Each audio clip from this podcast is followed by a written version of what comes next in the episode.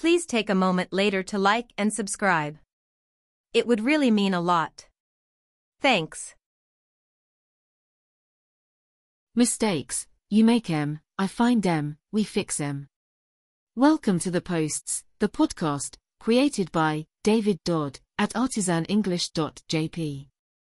Our focus today will be on the meaning of top brass. Sometimes when I introduce a word in my classes, a student will say they have never seen that word before. Well, top brass is a term you may see a lot more of in the coming months. Top brass refers to people in the highest positions of an organization, such as those in the C-suite jobs, military leadership or top government roles.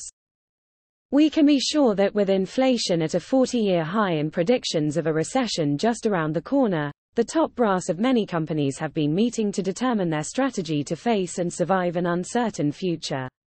It's also true that the top brass of European and G7 militaries have been meeting to discuss the possible scenarios and outcomes of the Russo-Ukraine war as it continues to drag on much longer than anyone thought possible. We are living through an intense period of change, whether we realize it or not. Major automotive companies are in the process of switching from producing ICE vehicles to electric ones.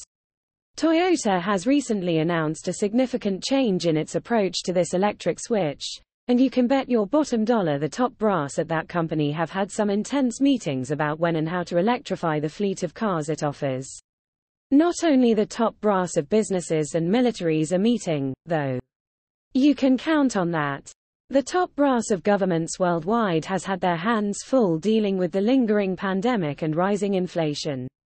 If you haven't heard top brass used before, I suggest you access much more news in English.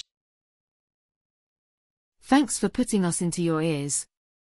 Before we go, a reminder to try this week's vocabulary quiz.